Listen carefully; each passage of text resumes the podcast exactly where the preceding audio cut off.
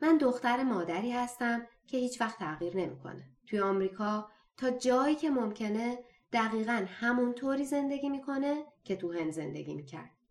این تلاشش برای تغییر نکردن روشش بوده برای مقابله با فرهنگ آمریکایی. آمریکایی شدن برای مادرم یعنی شکست کامل. اما من درست برعکس مادرمم. مادرم با تغییر نکردن می‌خواست خودش رو ثابت کنه. من با تغییر کردن مداوم.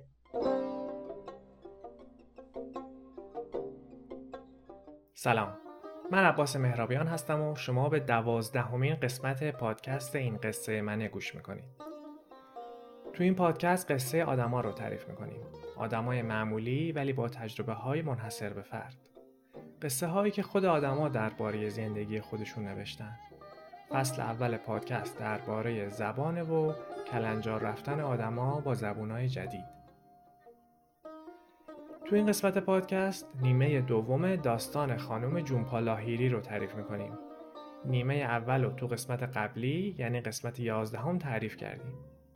اگه گوشش ندادید پیشنهاد می‌کنم اول اونو گوش بدید و بعد بیاید این قسمت رو گوش کنید.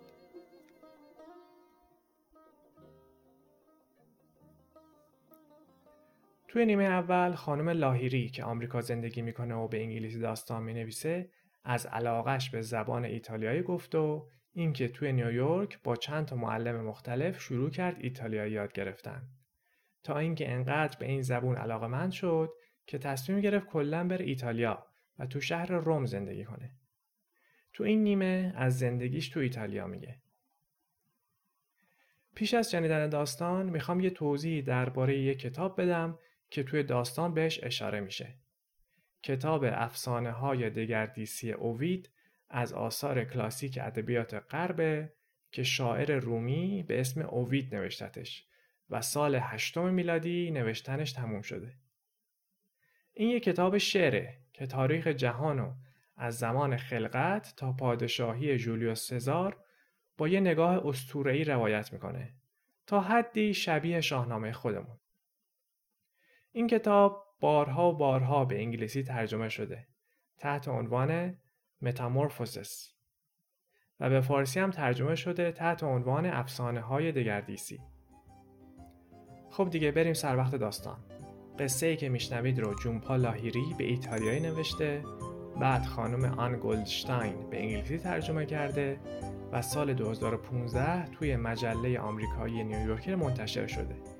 این ترجمه انگلیسی مرجع ما برای روایت داستان بوده. این قصه رو فاطمه اسدی برامون روایت می‌کنه. این قصه منه.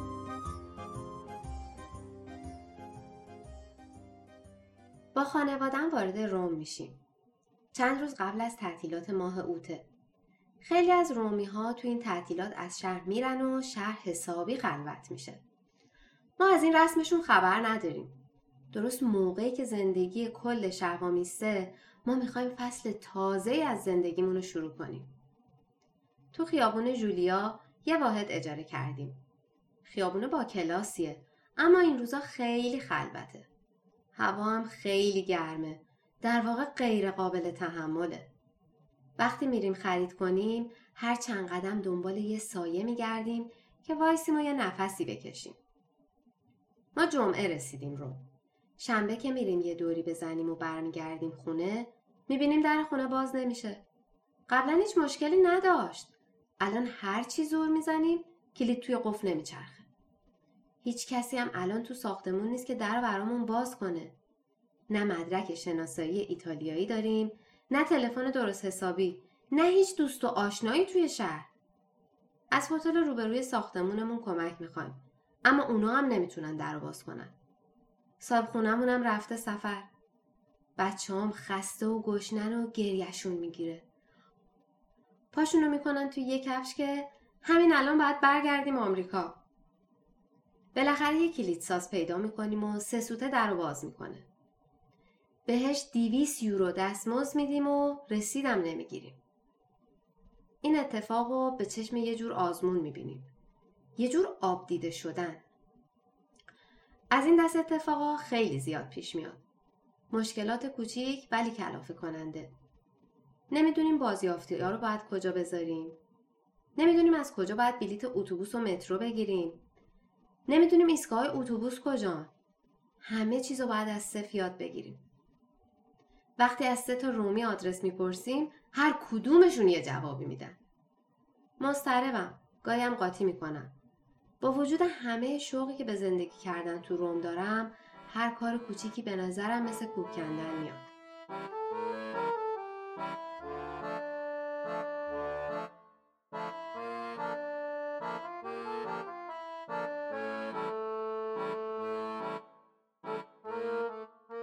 یه هفته بعد از رسیدنمون شنبه بعد از اون شب پرکابوس دفتر خاطراتم رو باز می‌کنم تا بلاهایی که سرمون اومده رو بنویسم. شروع که می‌کنم به نوشتن یهو می‌بینم دارم به ایتالیایی می‌نویسم. تعجب می‌کنم. انتظارشو نداشتم. ولی ناخداگاه این کارو می‌کنم چون همه دوروبرم ایتالیاییه. تو این بلبشو که هنوز جا نیفتادیم و همه چیز برام جدیده زبان نوشتنم رو عوض می‌کنم. با جزئیات اتفاقاتی که برامون افتاده رو می ایتالیایی نوشتنم افتضاحه. پر از اشتباهه. آخه بدون کامپیوتر و لغتنامه فقط با یه کاغذ و قلم می نویسم. مثل بچه‌ای که داره راه رفتن و یاد می‌گیره و مدام میفته. از این طور نوشتن خجالت می‌کشم. اما این شوق شدیدی که به نوشتن دارم و نمی‌دونم از کجا اومده. نمی‌تونم جلوشو بگیرم. مثل اینه که دارم با دست چپم می نویسم. دست ضعیفترم. دستی که تا حالا باهاش ننوشتم. حس اسیان دارم. حس نوجوانی که داره دور از چشم خانوادهش سیگار می‌کشه. توی ماهای اولمون تو روم تنها دلخوشیم همین دفتر خاطرات ایتالیاییمه. تنها چیزیه که آرومم می‌کنه. بعضی شبا نصف شب از خواب پا میشم و میرم پشت میز میشینم تا چند تا پاراگراف به ایتالیایی بنویسم. هیچ کسم از وجود این دفتر خبر نداره. حتی خانوادم. این کیه که داره تو این دفتر می نویسه؟ به این زبون جدید زبانی که هنوز خوب نمیشناسمش. نمی‌دونم کیه. ولی می‌دونم یه بخشی از وجود منه. یه بخش ماجراجو. قبل از اینکه برم روم یکی دو بار به ایتالیایی چیز میز نوشتم. از جمله چند تا نامه به یه دوست ایتالیاییم که تو مادرید زندگی می‌کنه و چند تا ایمیل به معلمم. ولی اونا مثل مشق شب بودن. رسمی و مصنوعی. نوشته هایی نبودن که از ته دل خودم باشن. اما اینجا توی روم نوشتن به ایتالیایی تنها چیزیه که کمکم می‌کنه خودم رو ابراز کنم. تنها چیزیه که می‌ذاره حس کنم به ایتالیا تعلق دارم. این نوشته ها با همه اشتباهاتی که توشون هست آینه واقعی حس و حال الان منه. شرایط گیج کننده که توش هستم و اون گذار زبانی رو که دارم طی می‌کنم کامل میشه توشون دید. یه دفتر رو تموم می‌کنم و یه دفتر جدید شروع می‌کنم. حس یه کوهنورد رو دارم که وسایل کوهنوردیش رو همراش نیورده اما می‌خواد هر جور شده قله رو فتح کنه. کلمه های زیادی برای وصف حالم بلد نیستم. مدام کلمه کم میارم. انگار همیشه حرس و ولع کلمه دارم. ولی یه حس آزادی و سبوکی هم دارم. انگار دارم دوباره کشف می‌کنم که اصلا چرا می نویسم. که نوشتن چه کیفی داره. خیلی وقت بود که این حس قشنگ و تجربه نکرده بودم. لذت نوشتن توی دفتری که کسی قرار نیست بخوندش. وقتی به ایتالیایی می نویسم سبک خاصی ندارم. به یه زبون ساده می نویسم. تنها هدفم اینه که خودم خودم رو بفهمم.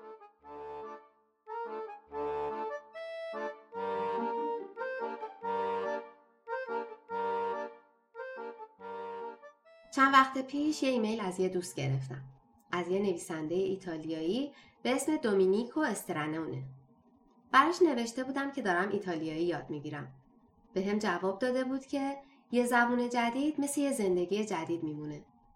انگار که یه دستور زبان جدید شخصیت آدم رو از نو قالب ریزی می‌کنه. اصلا منطق آدم عوض میشه. حتی دنیا رو جور دیگه می‌فهمه. حرفاش خیلی خیالم راحت کرد. فهمیدم که همه گیجبازیام و همه سردرگمی هم طبیعیه. بالاخره تونستم بفهمم که چرا اینقدر مشتاقم که یه زبون جدید یاد بگیرم تا بتونم خودم رو ابراز کنم. دلیلش اینه که من نویسنده به یه دگردیسی زبانی احتیاج دارم. همون موقع بود که توی مصاحبه تو لندن ازم پرسیدن کتاب مورد علاقم چیه. سوالی که همیشه به نظرم مسخره می اومد. آخه نمیشه که فقط اسم یک کتاب آورد. اما این دفعه قضیه فرق داشت. بدون معطلی گفتم کتاب مورد علاقم افسانه های دگردیسی اوویده. این کتاب یه شاهکاره. یه داستانه که درباره همه چیز زندگیه. اولین بار 25 سال پیش خوندمش. اون موقع دانشجو بودم و کتاب به زبون اصلی که لاتین بود خوندم. خوندنش تجربه حیرت انگیزی بود که هیچ وقت یادم نمیره. لذتی که از خوندن اون کتاب بردم و از هیچ کتاب دیگه ای نبردم. خوندنش البته خیلی سخت بود چون تک تک کلماتش رو باید ترجمه می کردم. باید با یه زبون قدیمی و بیگانه همراه می شدم. ولی ارزشش رو داشت. این کتاب منو مسهور خودش کرد. اسیر زبان گویاش شدم. به نظر من خوندن به یه زبون بیگانه سمیمی ترین نوع خوندنه. یکی از صحنه های داستان هست که خیلی شفاف توی ذهنم مونده. صحنه که یه پری به اسم دافنی به درخت تبدیل میشه. چرا؟ چون آپولو که یه خداست خاطرخواهش شده ولی اون می‌خواد باکره بمونه و تک و تنها واسه خودش تو جنگل زندگی کنه. اونقدر آپولو گیر میده و دنبالش میافته که دافنی می‌بینه هیچ راهی برای دست به سر کردنش نداره. بالاخره از پدرش که یه رودخونه مقدس بوده کمک می‌خواد. هنوز دعاش تموم نشده بوده که حس می‌کنه عضلاتش دارن خشک و سنگین میشن. یه لایه نازک از چوب دور بدنش تشکیل میشه. موهاش به برگ تبدیل میشن.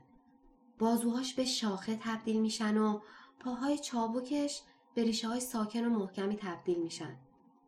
وقتی آپولو دستش رو روی تنه درخت می‌ذاره هنوز می‌تونه لرزش سینه هاشو زیر پوست درخت حس کنه.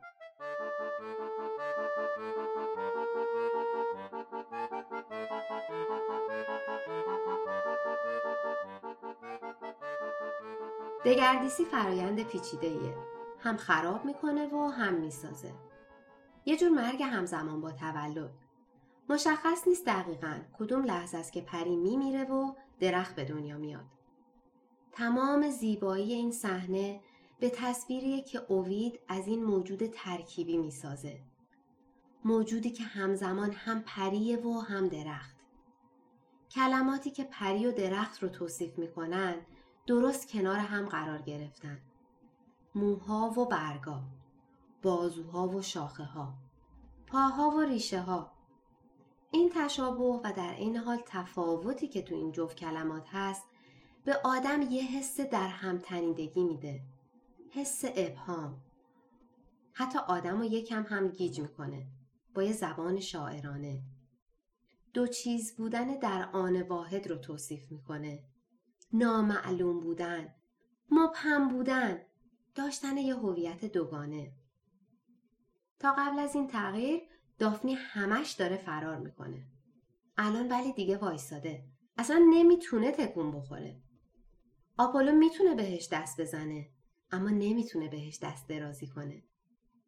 شاید سنگدلانه به نظر برسه اما این دگردیسی باعث رهایی دافنی میشه.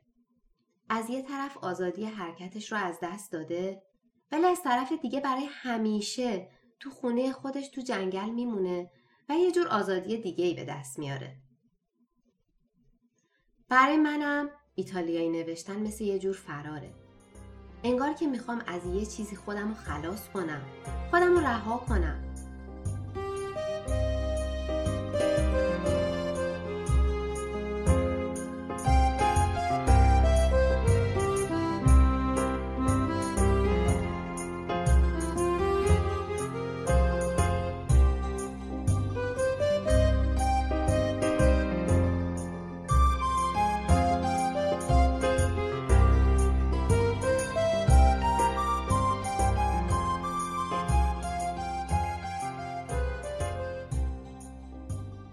ساله که به ایتالیایی می نویسم و حس می کنم دگرگون شدم. حس می کنم از نو زاده شدم. اما این تولد دوباره برام بی هزینه هم نبوده. درست مثل دافنی منم حس می کنم یه جایی گیر کردم.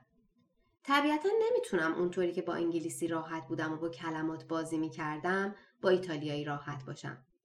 یه جورای انگار زندونی هستم. ایتالیایی مثل همون لایه نازک چوب منو احاطه کرده. من اون داخلم. نوزاد ولی اسیر.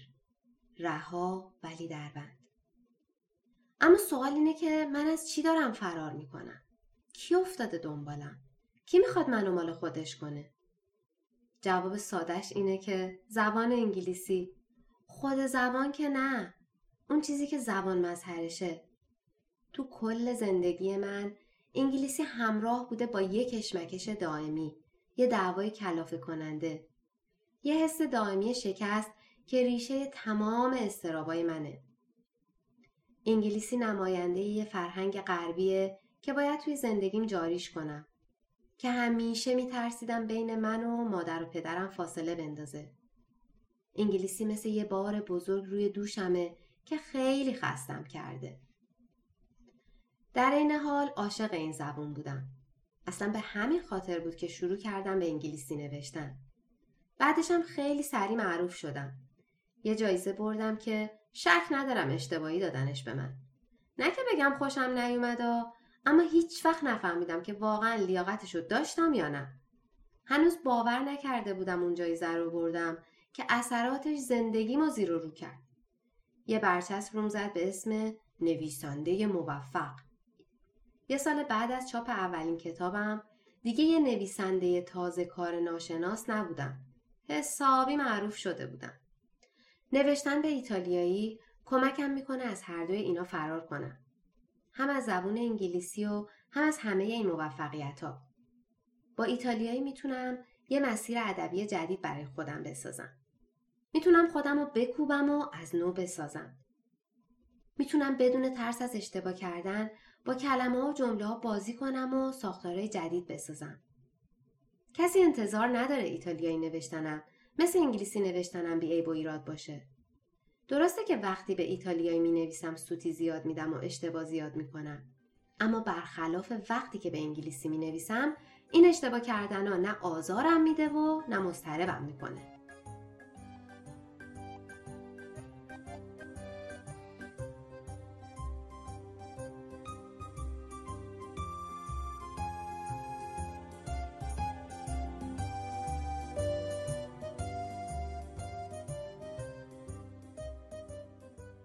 مردم می‌فهمن که دارم به یه زبون جدید می نویسم خیلی خوششون نمیاد.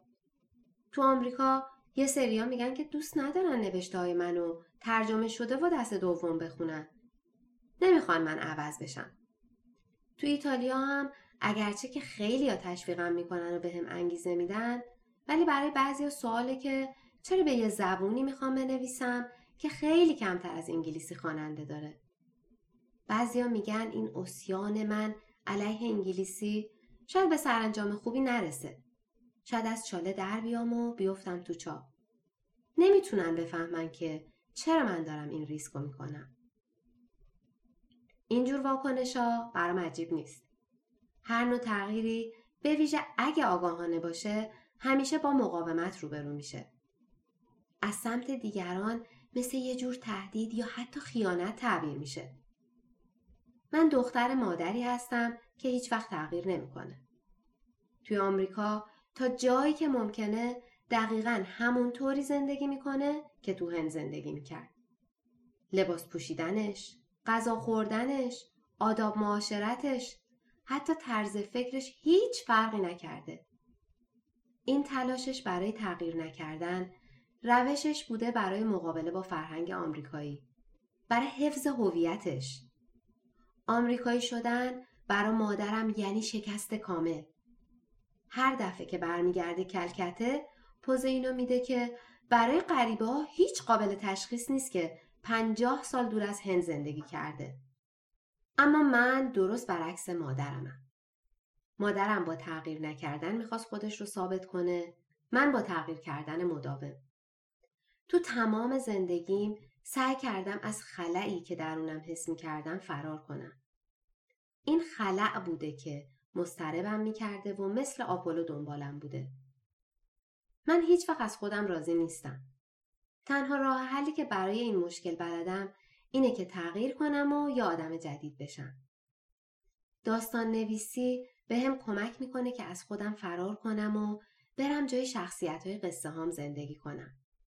به هم کمک می‌کنه زندگی های متفاوت رو تجربه کنم. حتی می‌تونم بگم تنها بخشی از زندگی من که هرگز تغییر نمی‌کنه خود همین تغییر کردن دائمیه. مگه نه اینکه سرگذشت هر انسان یا هر سرزمینی یه مجموعه از تغییراته. بعضی از این تغییرات سطحی و بعضی های دیگه عمیقتر. اگه تغییر نباشه همه چی سر جاش ثابت میمونه. خمیر مایه زندگی همه ما همین لحظات گذاره. لحظاتی که خودمون یا اطرافیانمون تغییر می‌کنیم. خوب یا بد این لحظه هان که یادمون میمونن. همین لحظه هان که به زندگیمون معنا میدن. هر چیز دیگه یا دیر یا زود فراموش می‌کنیم. به نظر من قدرت هنر در همینه که ما رو بیدار کنه. یه چیزی رو درون ما تغییر بده. اصلا ما چرا فیلم می‌بینیم؟ داستان می‌خونیم یا آهنگوش میدیم؟ مگه نه اینکه دنبال یه چیزی میگردیم که عوضمون کنه به کسی تبدیلمون کنه که قبلا نبودیم؟ درست مثل شاهکار اوید که منو تغییر داد. دگردیسی یه مرحله از تکامله که به شکوفایی موجود جدید منجر میشه. مثلا وقتی یک کرم ابریشم به پروانه تبدیل میشه دیگه کرم ابریشم نیست پروانه است. دگردیسی برای همیشه هویتش رو عوض می‌کنه. موجود جدید ممکنه حتی هیچ شباهتی به اون قبلی نداشته باشه. مثل پروانه که هم قشنگتره و هم می‌تونه پرواز کنه.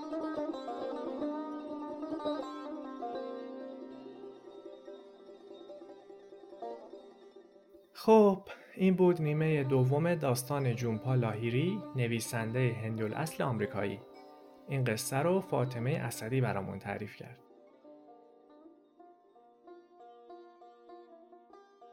و این بود قسمت دوازدهم از پادکست این قصه منه. آهنگ شروع و پایان این قسمت رو ابراهیم پوستینچی ساخته. پادکست این قصه منه رو می‌تونید تو تمام اپلیکیشن های پادکست تلگرام یا وبسایت پادکست گوش کنید. لینک وبسایت تو بخش توضیحات پادکست هست. اگه دوستش داشتین اونو به دوستاتون هم معرفی کنید تا قسمت بعدی مراقب خودتون باشید.